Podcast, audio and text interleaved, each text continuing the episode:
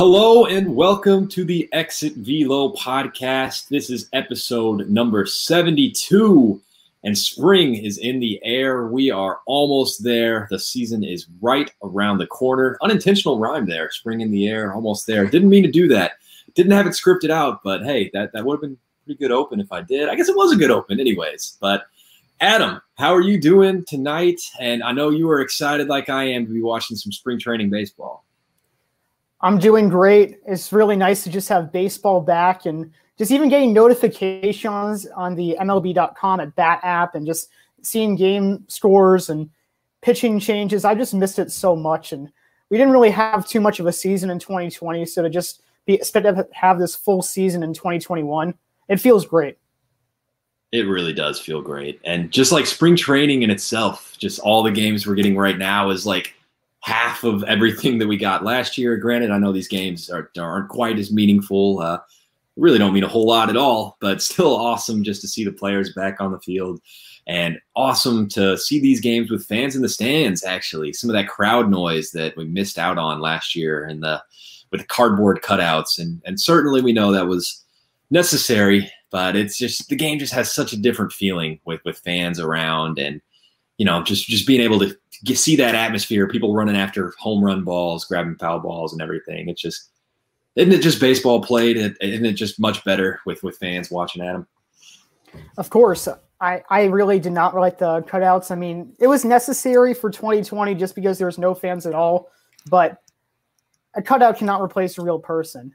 It was sometimes funny when a ball would just go right through the cutout and then break in half and see like someone's head on a different seat. So I guess out of anything, I'll miss that. But to have actual people there cheering, and most people for are are wearing masks and socially distanced, so they're doing the best they can, and hopefully more fans will come out to the ballpark as the season goes on too. Yeah, and that's actually how I want to start uh, the show tonight, talking a little bit, just give a general rundown of, of where the league's at in terms of fans in the stands. Uh, we had a little bit of news to report on that as well within the last couple of days. Uh, so, just to set the stage, we know that before spring training started, Commissioner Manfred told the teams uh, that the MLB will permit them to allow fans in the stands. The kicker is that they do need to work with their local state, or their sorry, their local and state health officials uh, to follow the guidelines that those officials put in place. Uh, so the league is is not really having any restrictions around it as it relates as a whole to having fans there, just you need to follow those guidelines. But they do have a couple details that is part of being allowed to have fans in the stands. And of course, that is wearing masks. And that is, of course, uh, selling tickets in small pods uh, where it's going to kind of naturally facilitate social distancing. So good to kind of see that those those protections built into that plan. Now we did get a little bit of news, uh, what I alluded to here in the last couple days. The governor of California announced that fans are going to be able to attend MLB uh, games in that state. I know that's huge news given that there's five teams out there in California. Uh, and it, it, looks like actually going to be able to have up to 20% uh, of capacity for, for those West Coast teams. So that's another huge, awesome, good news, Adam. Uh, I know I know you were probably as excited to hear that as I was. Not that we're West Coast guys who are necessarily going to be able to go to a game, but – just given that conversation that we know that baseball is, is better with people watching. And I'm honestly surprised that they're allowing as many as as much as 20%. I know New York in the past has only said 10%. So to have a state that's been as affected as California go and allow that many people in a ballpark, that's that's amazing. I, I think the one concern that we should keep in mind is that people might not socially distance on their own. They might do this a little bit, but there should be guards or police officers just making sure that people are wearing their masks, people are socially distanced because even if 90% of them are not doing that, the other 10%, it's still a ton of fans there. And you don't want anyone to get sick, of course, while going to these games. That's a great point as well, Adam, and, good to keep that in mind uh, that we do still need to be vigilant, need to be safe, and that even a small number of people not following those rules, it, it could have big effects as it relates to fighting this virus. Uh, but some more details on that uh, California news. Uh, I guess the way that state breaks down their their COVID uh, by counties, I guess they color code it versus to show to show how bad it is in any particular area. Uh, so Los Angeles and Anaheim, I know, are in the purple zone, which is is the worst one. Uh, so as it is with that, I think San Diego actually and Oakland are too. San Francisco is currently at the level to where they would be able to have 20% already, mm. uh, but those other four teams in the purple zone could only have 100 people in attendance if the season were to start today. But it does sound like there's some encouraging news and that health officials believe that they should be good uh, to move into the red zone by opening day. So I, I thought that was exciting news to hear as well. I also like the fact that those 100 tickets being sold to the purple tier stadiums, they're going to be making bank on that. They will ch- overcharge that so much. I wouldn't be surprised. It's a couple hundred dollars per game. And you can probably sit anywhere in the stadium too. It's almost going to be like a minor league game. So you're almost guaranteed to get a baseball. And sure, it would be nice if they were to do a raffle and allow just the ordinary person to get in if they're interested. But that's not gonna, that's not how it's going to work. The MLB wants to capitalize as much as they can another limiting season, and they're going to overcharge these prices. I, I agree that is probably how it's going to go down. I think money is going to talk in that situation, and especially too, as you mentioned, that you know all the revenue that was lost last year and, and the limits that we had around the season that they are not not uh, that basically they're going to try and make all the money that they can. Uh, so I would expect that to go to the highest bidder as well, but hopefully we're able to get into those red zones uh, quickly so we're able to get at least 20% into the stadiums which is good for baseball too and, and the front line or the bottom line rather the financial aspect of it just having people in the seats and able to purchase concessions and everything just support those teams support the baseball economy. So another another great reason to wear masks be safe and, and try and get those covid numbers um, keep moving in the right direction which i think you know as a whole things are, are starting to look up. It's it's pretty encouraging looking around the nation right now even my stepmom at this point actually has gotten both uh, parts of the vaccine. So a lot of teachers, and she's a teacher, and that's how she's got the vaccine. So that's making good headway at my school. A lot of the faculty members are getting COVID 19 vaccines as well. And pretty much as by the year's end, we could have a lot of the country vaccinated. And it's tough to say whether anything will really be the same, but it's good progress. Maybe in a next by next year, it'll be a completely different story. I mean, we're starting to see the light at the end of the tunnel. And I actually uh, didn't know this, but I just heard the other day that apparently President Biden is saying that we may be able to vaccinate all U.S. adults by the end of May, or uh, everyone who would want a vaccine, I guess. But it's kind of crazy. I didn't know it was, it was supposed to be that fast. Maybe that's a little ambitious, but still, I mean, that would be great for baseball to be able to have that widespread of vaccinations. I think that would just lend to numbers looking even better to the point where you could open up attendance, probably even more so.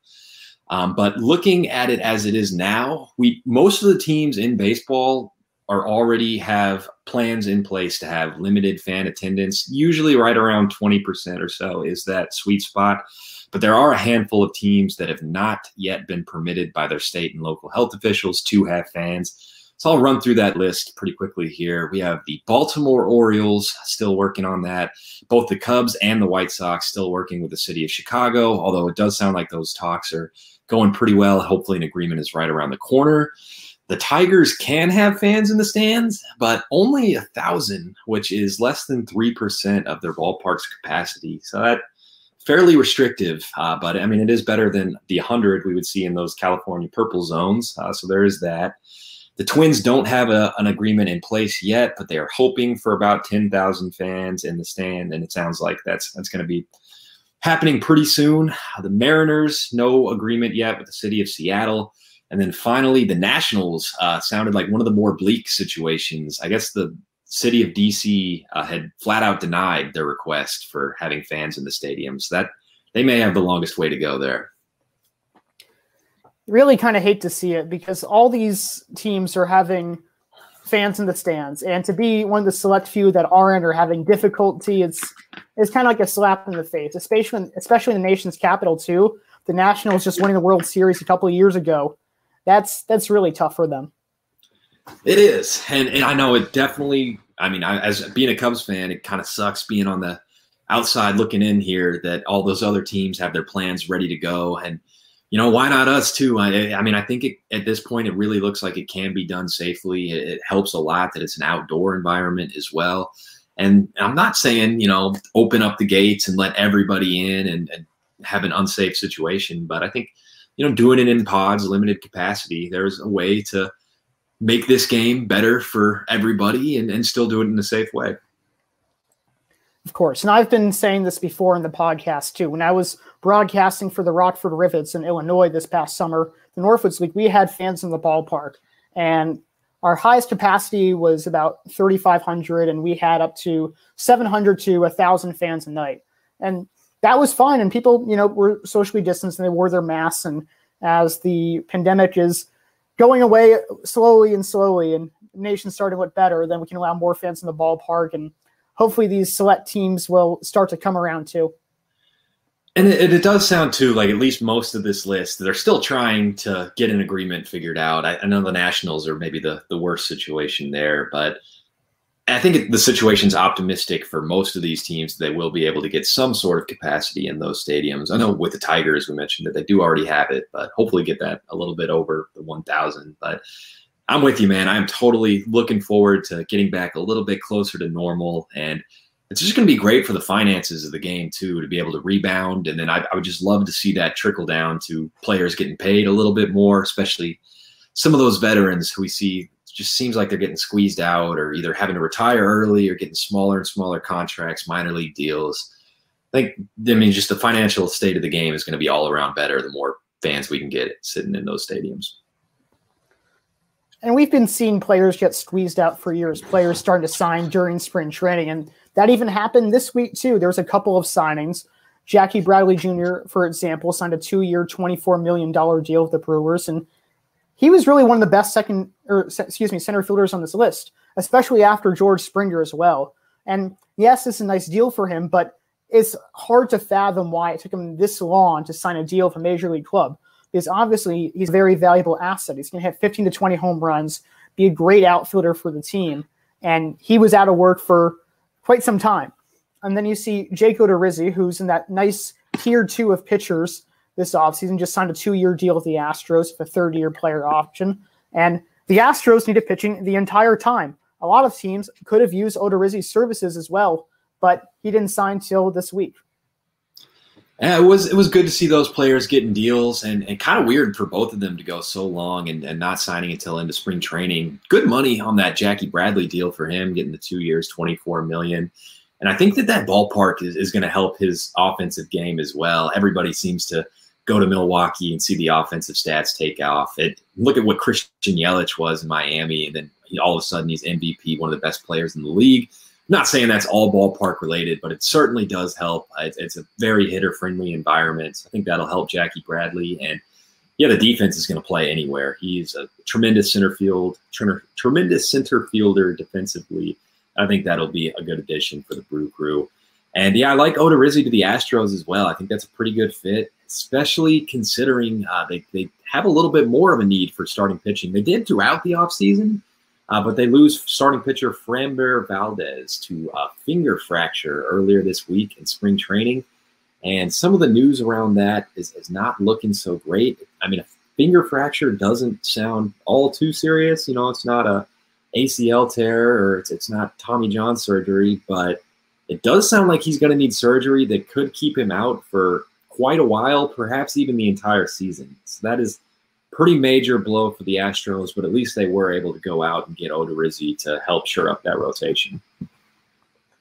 Odorizzi was needed after that, and even without Valdez on the team or playing for the team or not, they needed another starter just to be competitive in the OS and just to be competitive with the Yankees and White Sox in the American League, and can also throw in the Twins there too. So the Astros, of course, have Zach Greinke, who's 37, 38 years old after him, it falls to Lance McCullers Jr. And then now after that, it falls to Odorizzi, which looks a lot better than bring up another one of their young starters. And they also have Justin Verlander come back at some point. So they'll they should be all right now.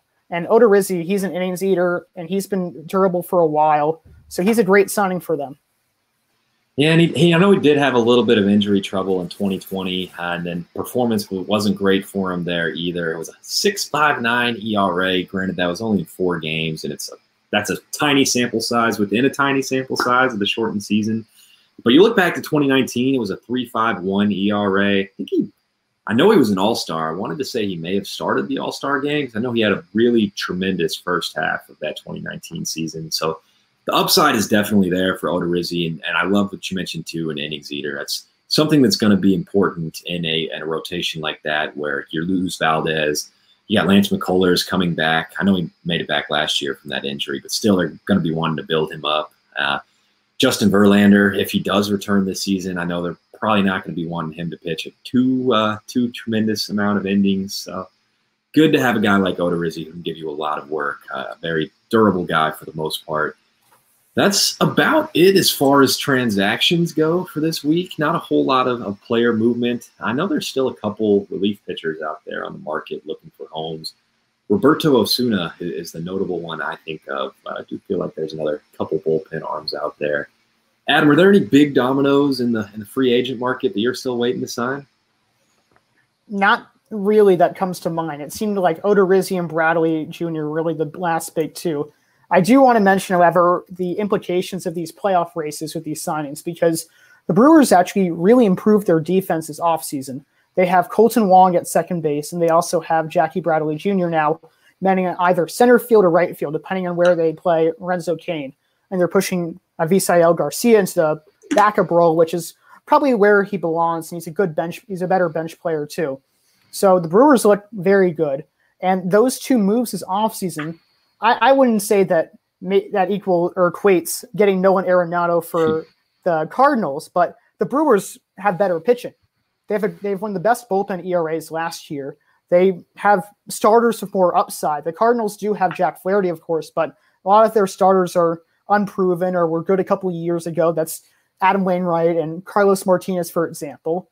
So a lot of people are predicting the Brewers to now win the Central because of signing Bradley and I think it certainly helps. I know, it, it isn't splashy like a Nolan Arenado, but I'm starting to come around to their pitching too, man. Earlier in the offseason, I wasn't really digging it, but Brandon Woodruff and Corbin Burnes is pretty two ace-like guys at the top of that rotation. I don't know if I'm taking either one of them necessarily over Jack Flaherty, but I'm sure as heck taking uh, either one of them over whatever number two you want to bring up for the Cardinals. So I think, yeah, and then that bullpen too is phenomenal behind Josh Hader, Devin Williams. Uh, so I, the pitching definitely a strong suit for Milwaukee, and I think the offense will still be good enough. Kolten Wong will help for sure, and Jackie Bradley is not a not a complete zero on offense. we mentioned 15, 20 homers, usually a pretty safe bet for that. Maybe Miller Park helps him out a little bit. So I I don't know if I'm necessarily picking the Brewers. I don't think they would be my pick to win the Central, but I, this helps, and you could make a case for it. I don't think that would be ridiculous. And even with the Astros too, I feel like a lot of fans would still pit them over the A's, and they might still pit their starting rotation over the A's too. The A's, again, they always find a way with their pitching and with their hitting, but a lot of these guys are unproven. You have Chris Bassitt, Jesus Luzardo, Sean Manaea and Mike Fiers. Mike Fiers is more durable, but he's starting to get up there in age and won't be as good. He's projected to be their number five starter. So that's a decent rotation. The Astros also have a decent rotation. So it's almost like a push coming between them. So the Astros are still well within rights of contending despite finishing under 500 last season. Yeah, and I, I, would give the edge to Houston based on their offense. I think a lot more of offensive fireworks there than you see in Oakland, which granted they do always find a way to surprise you. And they got Matt Olson and Matt Chapman. So it's not to say that the A's don't have any good hitters themselves. Uh, but even with losing George Springer, you still have Carlos Correa, Jose Altuve, Yordan Alvarez, and keeping Michael Brantley around at the top of that lineup too. I think it's going to be very, very strong. Alex Bregman didn't even say him, but super strong lineup for Houston. I think they'll kind of get back to 2019 form and certainly be over 500. They they would be my pick to win the AL West. Especially since you're also allowing cameras to be accessed through the dugout this time too, so that will help the Astros a lot. And I'm sure it'll be even more sneaky this time around. I actually saw something earlier on Twitter that MLB is now blurring out catcher signals on live broadcast uh, to where you won't be able to see the, the signs that the catcher is giving to the pitcher. But maybe that is as an Astros effect as well. Hmm. I would not be surprised, and a Red Sox effect for that matter too. The Astros, of course, on a much larger scale. yeah, that's true. The Red Sox shouldn't get off scot free there either, and they're bringing back cheating manager Alex Cora too, which really, if I'm being fair, I think Cora was maybe just more of a a scapegoat for that thing. Somebody needed to be fired, or a couple more people needed to be fired. So I, I mean, I don't think he's like the single like worst actor in baseball. You know, the the face of the cheating movement or anything. But I, I wouldn't say that he didn't do anything wrong. But just something interesting to watch him coming back to Boston this year. Uh, but other news and notes. Um, last thing I really had that I wanted to discuss is that sounds like the AAA season is going to be delayed at least a month. Uh, and I guess part of the thinking there is not have as much transportation. Uh, I know it's a little bit different of a situation. AAA players are, are not really on like the private planes that we see at the major league level. So there's possibly a risk that they would be flying with people who could expose them to COVID. And then maybe just having those seasons not overlap at the beginning is a chance to hopefully combat that. Um, and then I guess too um, helps with um, you know minor league guys getting ramped up a little bit more time, not having any season last year. I know the guys were at the alternate sites, but that was that was kind of my takeaways behind that. Adam, were you any any impressions uh, otherwise for the AAA season being delayed? I understand the reasoning behind this because they're trying to give them a slower start, as you mentioned, and also, yes, they'll be in more close quarters of each other, but you're going to be close quarters with your team no matter how you slice it. It's it's kind of ridiculous to me that they have to delay the season and and they're already losing revenue. They're already not going to have as many fans, especially in the minor leagues. And I know they're getting their salary raised as well. I, I wonder if that's a factor in it too, because maybe they'll have to pay them for that month of oh man actually Another playing baseball. prorated too. salary argument, man. I hope not. Yeah, I mean, I- I, have no idea.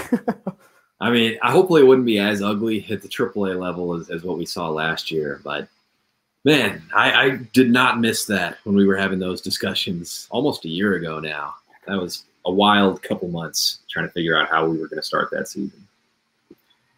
it was literally every week on our podcast. We're like, all right, here's what's happening now.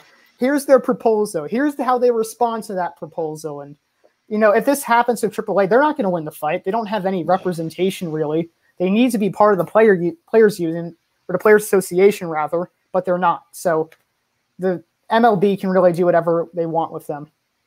That's a good point too, and that is unfortunate that the MLB can kind of just flex their might with the minor leagues often. I know we saw it with um, you know some teams getting shut down over the offseason too. It's not always, uh, hardly ever actually great for the game, great for baseball to see the way that those players are treated sometimes. But hopefully, uh, a little bit more power coming their way with the new CBA after 2021. I know there's going to be a lot of items on the agenda for doing that when those talks do roll around. Service time, I know, is going to be a huge one as well. But yeah, I guess the other part of this too is is trying to delay the season to where you can have fans in the stands and as many of them as possible for as long as possible. But I don't know if that really makes sense because I mean you could start now with limited capacity and then hopefully open it up more later. So I, I didn't really know about that argument either.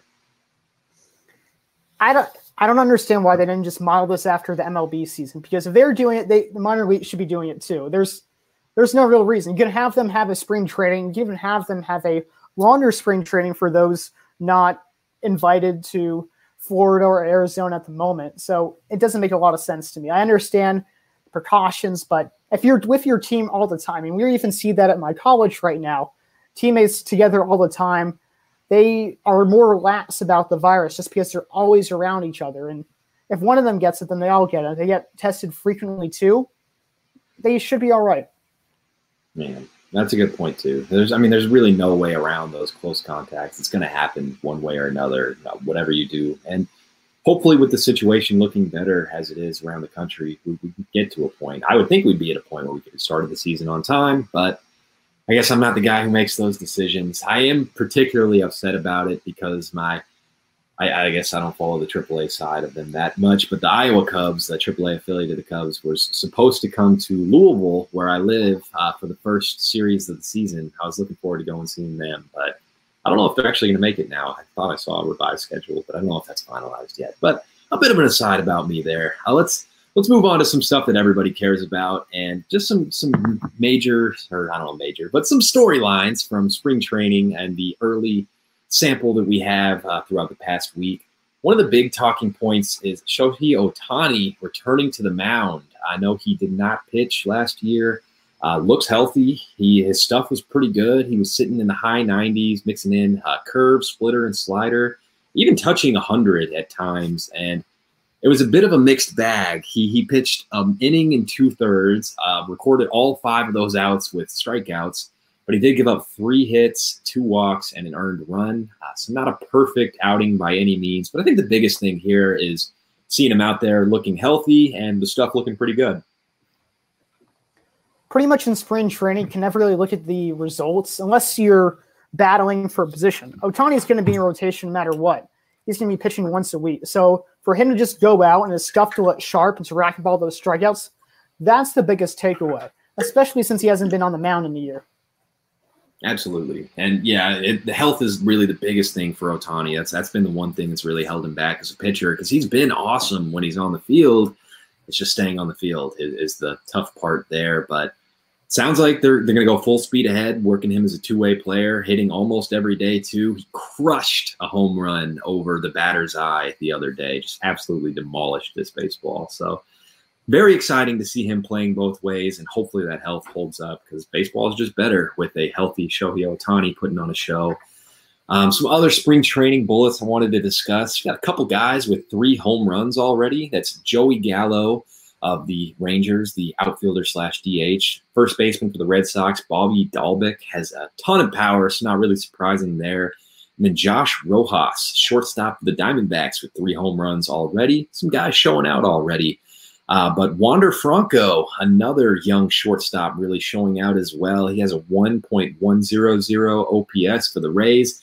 Granted, you can't really look too much at OPS with a small sample, but he is leading the team in at bats, uh, so that's potentially significant. And he has two home runs as well. And when are we going to see this great talent come up to the MLB, Adam? I know you're probably not looking forward to it as an AL East guy.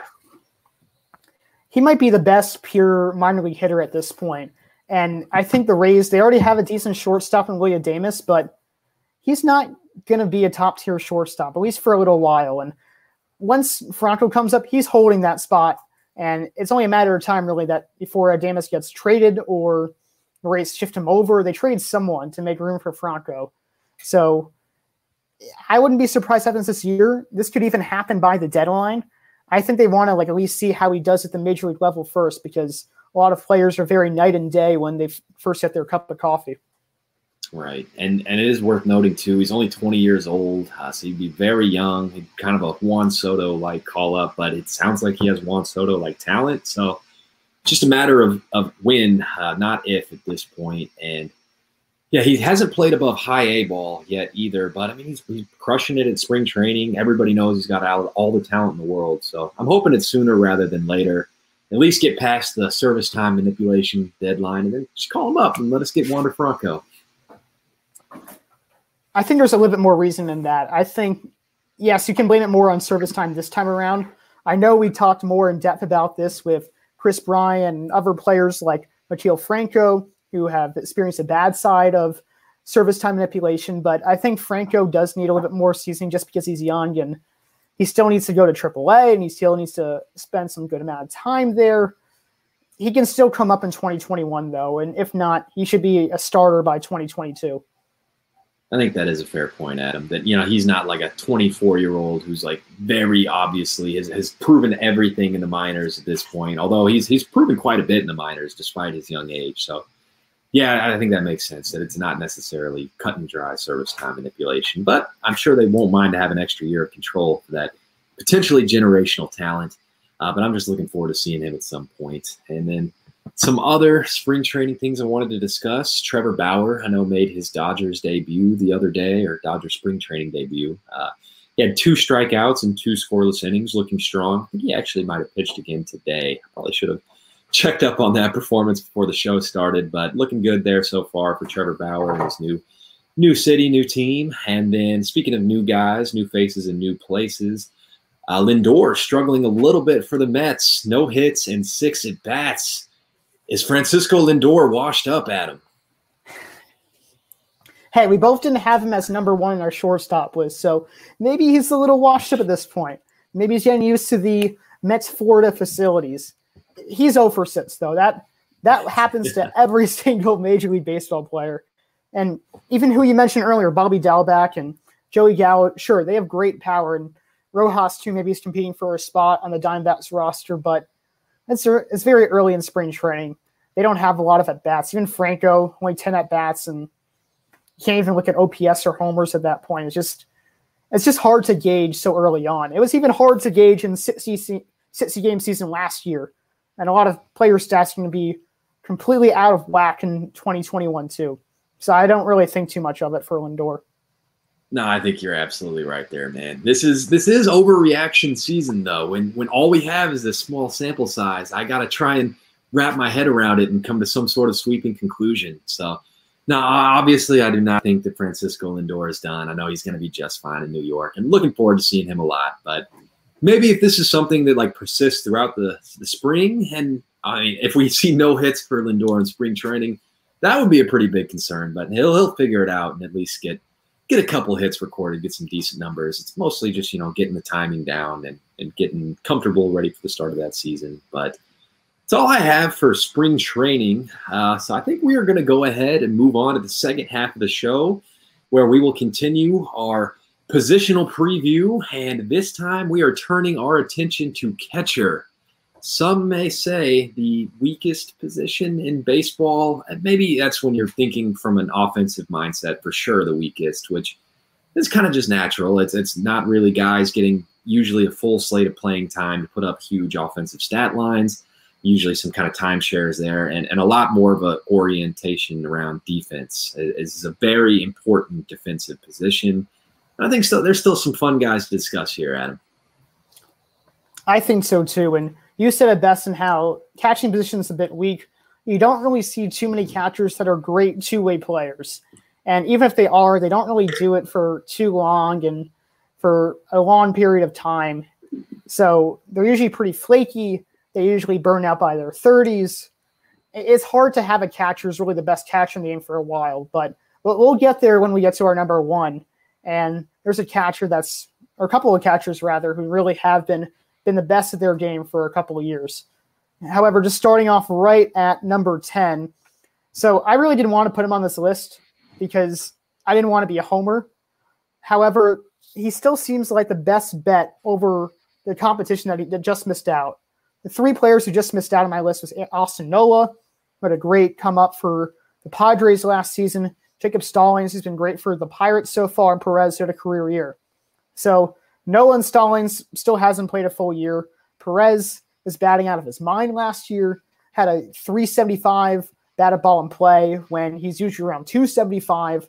So he's going to regress a lot, and his on base percentage probably won't hit 300. So on that note, I'm putting Gary Sanchez my number 10. And we can see a couple of different versions of Sanchez. He can be under the Mendoza line. He can be a terrible defender behind the plate.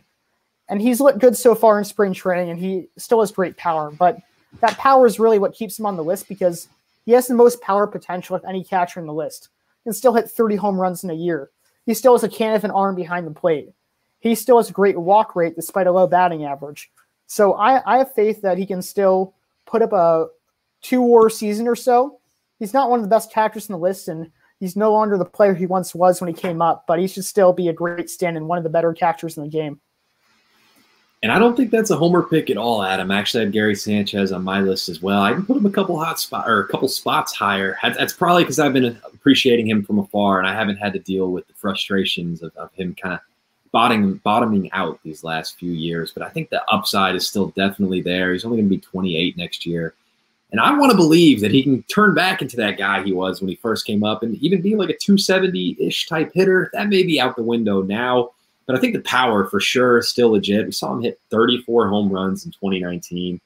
And maybe the defense isn't great, but I don't think you have to be all that great defensively to crack the top 10 if you have that much offensive upside. So, yeah, I'm here for you too on, on Gary Sanchez.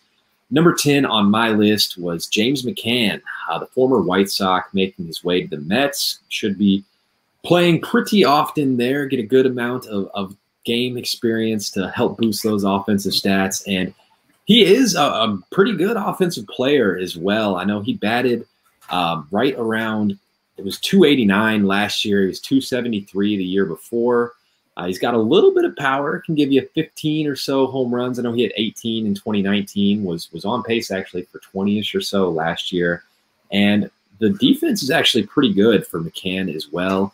Um, he had five defensive runs saved in each of the last two years, so pretty above average there. Good glove. And he's actually worth the sixth most war among catchers since 2019. So I, I felt pretty good about James McCann, number 10. Maybe even could have been higher on my list. You know, it's funny, Henry, because every time we do these top 10 lists, I send you the depth charts from Fangraphs, which is how we evaluate these different catchers. And McCann was not even in the top 10. And there's a reason why the Mets paid him four years, 40 million, because he maybe didn't have the best start to his career, but he's starting to turn into a guy who can hit 10 to 15 home runs, who's a reliable bat stop behind the plate. The Mets got their catcher this offseason. And they have not been JT Realmuto, but Mets also saved money that can be used for extensions for Lindor and Conforto. McCann's a very solid replacement. I have him a couple of spots higher. He's certainly belongs on this list. Uh, for me, number nine is Sean Murphy, and he's only played 63 games in the major league level, but boy, has he made them count. He already has a 2.1 fWAR. He's great on both sides of the ball, has our great walking percentage too, or walk rate, I should say. So he's a star in the making he really was the best rookie catcher in 2020. And there's reason to believe, just with the power display in the minor leagues and his discipline in the minor leagues too, that he's legit and he should have a great 2021 season as well. And honestly, I did kind of forget about Sean Murphy and putting on my, my list together. That's probably because he has only been around for 60 games or so. But yeah, he's shown a lot of upside in that time. Got his baseball reference page pulled open now. And he was an over 800 OPS in, in, each of his first two seasons. Granted, small samples in both, but yeah, that was 899 in 2019 and still 821 last year. So that's pretty awesome offensive upside, especially at this position. So I, I can't fault the Sean Murphy pick at all. Number nine for me, I went with somebody who was, I mean, I know Murphy's a good defender as well, but the reason I picked this guy at number nine was strictly defense, and that was Roberto Perez uh, for the Indians. And I think he's one of the very best defensive catchers in all of baseball. I know he has crazy uh, defensive run save numbers. It's always very great at that uh, in comparison to league average for defense for the catchers. One of the best defenders, and it isn't all that terrible. He's, he's not really a great offensive player at all, but he did hit 24 home runs in 2019. Uh, the batting average is usually pretty bad, but yeah, I mean the defense I think is strong enough to where I, I had to give him a nod here. He, he was a Gold Glove winner uh, for both 2019 and 2020 position, so defense really shines for him. So had to give him some love. I'm glad you did because I unfortunately did not have him on the list. There's a lot of decent catchers, and I think that with Perez, his he was a great offensive contributor in 2020, or excuse me, 2019, but that didn't really show last year. So it was hard to put him on the top 10 list when there's at least a fair number of two way catchers, but he's certainly among the best defensively. He has been his entire career. And if he can also get his homers above 10 or so, he's certainly belonging on this list. Then going to my number eight pick, it's James McCann. And I think the biggest question of him from going to a good to an elite catcher is can the power stay and can the on base percentage stay? He's had 25 home runs in 149 games the past two seasons, and his on base percentage last year, an abbreviated season, was 360. If he can have that over a full year, he's going to break out for a three war season, maybe even a four war season. And have the good defense on the plate too, and he could really even be higher in the list. Yeah, I mean, if he can stay around a 360 on base percentage, he may be pushing somebody a little higher up on our list for best catcher in that division. Uh, but we'll get to that later on in the show. I, I don't know if that's necessarily uh, realistic to sustain that. But if he can be close to it, at least he can certainly be a very productive offensive player and a very good lineup too. So I know the counting stats would look good for him as well. Number eight on my list. I know we were in similar ballparks here. I had Gary Sanchez. I know you mentioned him at number 10. I think we covered him pretty well. It's really just getting back to that upside that he flashed so early on. And he's still, you know, even as as the batting average has failed over the last couple years, you're still seeing that power. And there's still been flashes from from Garrito. I think he actually is a guy who already has two home runs in spring training as well. So maybe we can overreact to that and claim Gary Sanchez is back. sounding alarms, honestly, because even when you see in Bleacher Report in the Yankees section, they're already raving like, "Oh, Gary Sanchez is back." Yankees are hoping that he's this type of player over the course of the full season. Meanwhile, this guy's hardly ever played over 100 games during the year. Kyle Higashioka will still take a lot of time away from him at the plate. He'll still hit 20 plus homers though, and power's legit. He was second fastest player ever, I believe, to reach 100 home runs. So he's very good, and he needs to really prove it this year. And I think he's determined to step up for the Yankees. And he even played in the Dominican Winter League because he won extra reps. So I believe in his work ethic. Trucking right contract, contract to uh, contract year for him too, right, Adam? I actually got to double check that, but he almost got non-tender this past season, and the Yankees were like, "All right, give him one more chance." I think he is one year under team control, but if he doesn't perform this year, he's getting non-tendered essentially. Yeah, well, yeah, something to prove. Looking for that next that next deal. Mm-hmm. For sure, and if he can have even a good 2021 season, a decent 2022 season, he should secure the bag. Yeah, I'd like to see that. I want to see Gary get back to his former glory. There's an offensive star in there somewhere. There is, and I, I still miss the Gary of old when he pretty much came and hit 20 home runs in his first season debut. So that was that was incredible. He he's not the type of player anymore. Not the type of player that you said earlier who hit around 270, but he's still very impressive. And actually, one catcher who's on my list at actually number seven that's always reminded me of him a little bit is Willson Contreras. Just this catcher with a lot of raw power, really good arm behind the plate too. And Contreras is still one of the better catchers in the games. So it'll be interesting too because I really do want him to save the Cubs. I know you do as well, Henry. And if he can have another really good season, then perhaps the Cubs can retain him.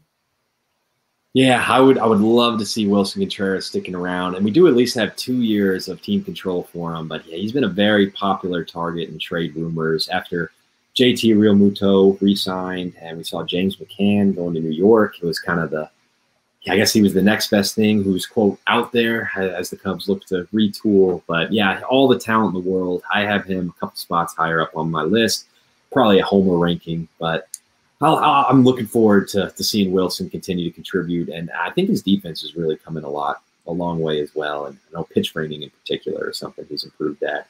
Uh, but number seven on my list, I had a Mitch Garver who had a pretty awful 2020. Did miss a lot of time with a rib injury. I think he only played 20 or so games. He was amazing in 2019 though, and the glove is is pretty great for him. I don't know, pretty great. It's above average, I should say. Uh, but that you know that's fine if you're a guy who's going to be an offensive difference maker, which he showed he can be. Uh, he had a 995 OPS with 31 homers in 2019. Uh, he's actually, even with the terrible dud season of 2020, he's worth the fifth most WAR among catchers over the last two years. So, had to give Mitch Garver a little bit of love on the list. I wanted to put him on my list. I really did because he has a fun Instagram account. He has all the power in the world. He seems like the new and improved Gary Sanchez to some levels, but he also might be splitting time with Ryan Jeffers on the Twins. And, you know, the combination of the two will be amazing. They could even be the best catching tandem in all of baseball. They have that much potential. But not knowing if he's going to be the starting catcher in 2021, that's tough to really put him up on the top 10 list. And I wouldn't be surprised if he makes the cut eventually, but that's why I didn't have him as high. Trucking line it Ron to number six on the list, I have Travis d'Arnaud. And man, you got to feel bad for the Mets fans. He had some good years for them, still had a bit of a rubber arm, especially during the playoff year. Still grades out as a good defender, though, overall, according to Fangraphs at least. And he's hitting the ball harder than ever. He had a 93.4 exit velo in 2020. And that's that's saying something because that's that's upper tier elite velocity. And he's still showing the power department. Definitely can see double digit home runs again in this season. And he's pretty much a staple at this point for being a great contributor on and off the field. Yeah, I, I didn't rank d'Arnaud, but he was right on the, the edge for me. And the reason I had to leave him off is I thought that, you know, that offensive production that we saw really take off in 2020 may have been a little bit of an outlier, but – it does sound like the StatCast data kind of backs up that breakout. So I maybe should have given a little bit more consideration to d'Arnaud, and he does have a good profile and pretty good defensively as well. Uh, but number six for me, I went with Salvador Perez. Had an amazing resurgent 2020 season. You know, you know he's a five-time Gold Glove winner, uh, and the defense is pretty strong. I think maybe he almost might be a little overrated on defense, but I'm supposed to say nice things about him. Tell you why I ranked him at number five. Uh, but he's been a pretty awesome offensive player throughout his career. I know he can usually give you pretty good power, give you not a liability at batting average, which is huge at this position where there is so many liabilities in that regard. Uh, I know he batted 333 last year with a 986 OPS, can usually give you 25 ish homers. So I like Salvador Perez to hopefully continue to do it. And he still, he, he seems like he's way older than he is, but he's only going to be 31 next season. So looking forward to more Sal. I still can't believe he's 32. I think Mitch Garver's almost as old as him as well. And Garver just seems a lot younger, for example. And Perez has been in the game for over nine years now. So he's been an old man in that sense, a lot of innings under his belt. It's interesting that you mentioned his defense, Henry, because he has, of course, won all those gold gloves. And he's still slightly above average on Fangraphs, but he's also had some poor defensive years. And sure, he has great power, maybe some of the most power, most consistent power on the list. But if you have a sub on base percentage of 300, it's really tough to put him on there. And with home runs being hit as often as they are nowadays, it doesn't mean as much. You're not going to get on base, and your slugging percentage is not too too high. It was incredibly high in 2020, but that's usually not the case for him either. He doesn't hit too too many doubles. Right. Yeah, not, not a small sample size too, kind of complicating things when making everything look better when you only play 60 games. For sure. And then moving right along to my next pick, I have Buster Posey. And Posey was the greatest catcher for a couple of years. He he won a batting title for the first time forever. I think he compiled like a 10.1 season 10.1 fWAR season, which is totally unheard of, especially from the catching position. So he's remarkable. And even though he's not the same offensive contributor anymore, he's still an incredible defender. I know Yadier Molina gets a lot of love, and he as he should, but Buster Posey's right there with him. He's amazing, and this also could be his last year in San Francisco too, as they're looking to part ways, and he has a big player or club option next year. However, I hope his run doesn't end in San Francisco because he's been their mainstay for so many years in the face of the franchise. Yeah, he's he's been synonymous with all those championship teams, really the heart and soul of that team. And I would actually take his legacy over Yadier Molina when you look at him side to side. I think Posey actually has a better career WAR than Molina does. And and I'm also a known hater on Yadier Molina. He's you won't catch him anywhere on my top ten list, but you actually he won't see Buster Posey on mine either. And I know that he has meant so much to this position, so much to the game. But yeah, the, the decline is kind of scaring me off there, where he yeah really not the offensive player that he used to be. But I, I do like the point too that his defense is still strong. And is not like a total scrub on offense or anything. Can still give you a little bit of production and, and should play a lot for the Giants still. So, and maybe I should have given him more thought to the top 10, but there's actually kind of a surprisingly good amount of guys that you could consider for this, and it's it's tough. You got to weigh like offense versus defense this position, and way different than others. Um, but number five for me is a dude who I didn't realize had had pretty good defensive numbers, but Christian Vazquez, the Red Sox backstop. I had to put him in, finding that those defense uh, numbers were actually pretty strong, maybe at least above average to really pretty good, depending on the source. I know Baseball Reference and Fangraphs don't always agree um, but pretty good offensive numbers as well and a strong lineup. And I didn't realize, too, that he's tied for the third most war among catchers dating back to 2018. So I think really that's just well rounded defensive and offensive skill set there is, is helping attribute to that. Great minds think alike. Vazquez is actually my number four pick. And you said it best. He's been a great defender his entire career. He might have been playing for playing time a little bit with Sandy, De- Sandy Leon and Blake Swihart the Red Sox system, but he's their main catcher at this point. And he might not be the best hitter, but he still can produce over 700 OPS, which is pretty good for catcher, and about 15 home runs. And then you factor in his great defense too, and he's a really consistent player as well. So he's my number four for that reason. Yeah, and yeah, definitely the playing time helps too. Not not having to worry about like a Mitch Garver situation. I yeah, I didn't really think about that. That where Jeffers is going to push up the playing time helps to get the majority of those at bats certainly, um, and that is a measure of how how good of a player you are when you're putting together a top ten list. It's something to consider. But number four for me, I went with Yasmani Grandal. He's a pretty dynamic offensive player, uh, and, and, he's never actually won a Gold Glove, but his defensive metrics suggest that he probably should have uh, a couple of times, perhaps over the years. He's a very strong defender as well. Definitely better known for the bat, uh, but I mean the glove is really pretty strong as well. But he's had some pretty awesome, huge offensive seasons. Going to be with the White Sox now as, as part of that strong lineup. I guess he was in 2022, but an abbreviated season in which he did struggle a little bit with a 230 batting average, but the on base percentage was still 351 despite that low average. And, and he's usually a really high OBP guy as well. So it's kind of the ultimate money ball measure of value, but a lot of power in that bat too. We've seen him approach 30 home runs in the past and could be something we see again. He's only going to be 32, which again is, is pretty old for catcher, but not ancient. Henry, I gotta say, I'm a little angry that you put Grandal so much lower on the list than I did. I know it's only by a couple of spots, yet I think he has a legitimate chance for being the best catcher in baseball. I know that we have our own pits for that one, but he's he's really up there. He has been great for a while. He is deserving of a Gold Glove at some point. He still has 25 plus home runs, and sure, the batting average has never been that high, but his on base percentage usually 350 plus, and he doesn't throw out many runners, but that framing ability, boy, just one of the best catchers in baseball. Absolutely, and just well rounded all around. Uh, good offense, good defense, and I probably could have put him a few spots higher. Maybe I should have switched him out with my number three guy. Bit of a homer pick here, Willson Contreras. I had to do it. I had to do it, Adam. I love this man.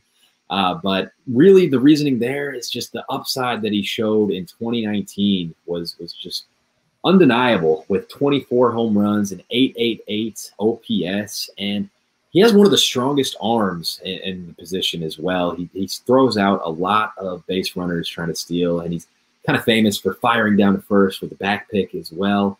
And he is an improved pitch framer as well, something I mentioned earlier in the show. So working to improve the other parts of his defensive game too. He, as it is right now, he's about slightly above average, around average with the glove overall, but I think there's a lot of upside in that bat too, and he's, he's shown fairly good batting average over the course of his career with a 265 career line and a 351 OBP. So he, he does draw his walks as well. I think there's a whole lot of upside, a whole lot to like in Willson Contreras' game. I've never really understood why he has been worth more by a war basis because he's never had a three war season before, and yet he almost always has above average pop, above average on base percentage, and at least like around average with the glove, and even last year he's above average. So there's a lot of reason to believe that he's the number three catcher in baseball. However, I'm putting my number three in a youngster, Will Smith, and he has really, really been impressive in a short amount of time. He's had 35 home runs combined in AAA and Major League Baseball in 2019. I think he had an over 400 on base percentage last year and increases his strikeout rate a lot too. I think in a couple years from now, he's going to be the best catcher in this list, and the sky's the limit for him. I agree with you all the way, Adam. I actually had Will Smith as, as number two on my list. Um, so I, I'm right there with you in that same ballpark. He's actually a, Louisville, Kentucky native. Bit of a fun fact. Uh, I don't think I ever played against him in high school. He was, well, we're but close to the same age, but I don't know. I don't think I was on varsity at the same time. He was actually a heck of a pitcher in high school. He was throwing gas strikeout king. Uh, but yeah, all the upside in the world at the catcher position. Um, well, he caught in high school too. Obviously, that's that's the main position he plays. But he had two straight his his only two MLB seasons with an OPS over 900. It was 980 last year, even in a small sample size. That is awfully impressive. A lot of power in that bat, and looks like he's going to be able to give you some batting average as well. Uh, the defense isn't great, but it's certainly not atrocious. I think he's had one year with slightly above average defense, one year with slightly below average defense. So if he can improve that, then I think there is a very real chance he overtakes my number one at some point, and he has the benefit of being a lot younger. He also has the benefit of being a Los Angeles Dodger as well. Of course, because those numbers can be inflated. And there's, he's working with great pitchers too, so probably make his job as a framer at least a little bit easier. Absolutely. Moving on ahead to the number two pick, we already discussed him pretty much in depth, and that's Yasmani Grandal. I was really, really tempted to place him number one. And I almost wanted to do that just for the sole fact of causing tr- controversy and having an unfavorable pick. But I kind of went my gut here. I think that the only reason why he's worse number one pick is because his OPS is a little bit worse. So he's a little bit worse of a hitter. He's a little bit better of a framer, but he has a his arm is a lot worse too. The number one pick that both spoilers, me and Henry both have on our list. He's just amazing on both sides of the ball. So, and there's really no one stopping him. Yeah, it had to be JT Realmuto, man. There was there was no. I mean, I know Grandal is, is close as well, and Will Smith is is pushing for him too. I couldn't have made the case for Contreras at number one, but it, has got to be Realmuto. They're just the best offensive player at the position and a case to be made. One of the best defensive players as well. Great pitch framer, great arm. Uh, I mean, he's so consistent at the plate, giving you like a 270 plus batting average, giving you good power, good on base percentage. He, he's the rare catcher that you actually can slot in with confidence to the middle of your lineup and trust him to produce. Even uh, with the injury, I know it was, uh, it was a broken thumb, I believe was was uh, suffered a little a couple weeks ago. He actually got the cast off recently too, so I think he's progressing very quickly there. And sure to have another great year for JT Realmuto. He he's a beast. There's a reason why the Phillies wanted him back on the team, and you're right. He's fits great with their lineup too. The Phillies' bread and butter is really their offensive potential. Adding him and Gregorius and Realmuto is really going to be probably number five hitter, maybe number six hitter or so. And you can't beat his catching too. I think he's had 35 plus percent of caught stealing rate over the season before, and he's been great since his time with the Marlins too. He really has a chance for going down as one of the best catchers in this in the 2010s and maybe even the 2020s too. And there's a reason why he has the largest contract in free agency at, as a catcher. And he's been doing it for so long and so consistently. And I know he's starting to get a little bit up there in age. And I know catchers can age faster than than usual, but or faster than other positions. But there hasn't really been much evidence of a decline for Realmuto thus far. And I think that's part of the reason the Phillies were confident enough to go ahead and give him that huge deal. Um, but yeah, I think he's going to continue to be great for years to come and could very well go down as, as one of the greater catchers from our generation.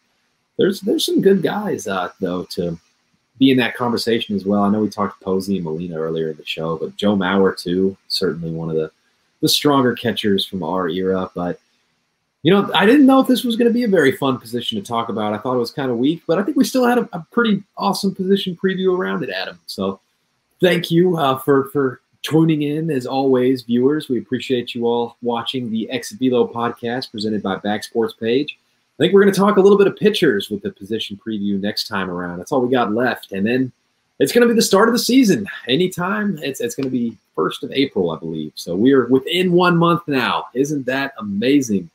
Uh, so thank you all again for tuning in. Uh, we appreciate you all as always, and we will see you next week. Uh, until then, this is the Exit Velo podcast with Henry and Adam.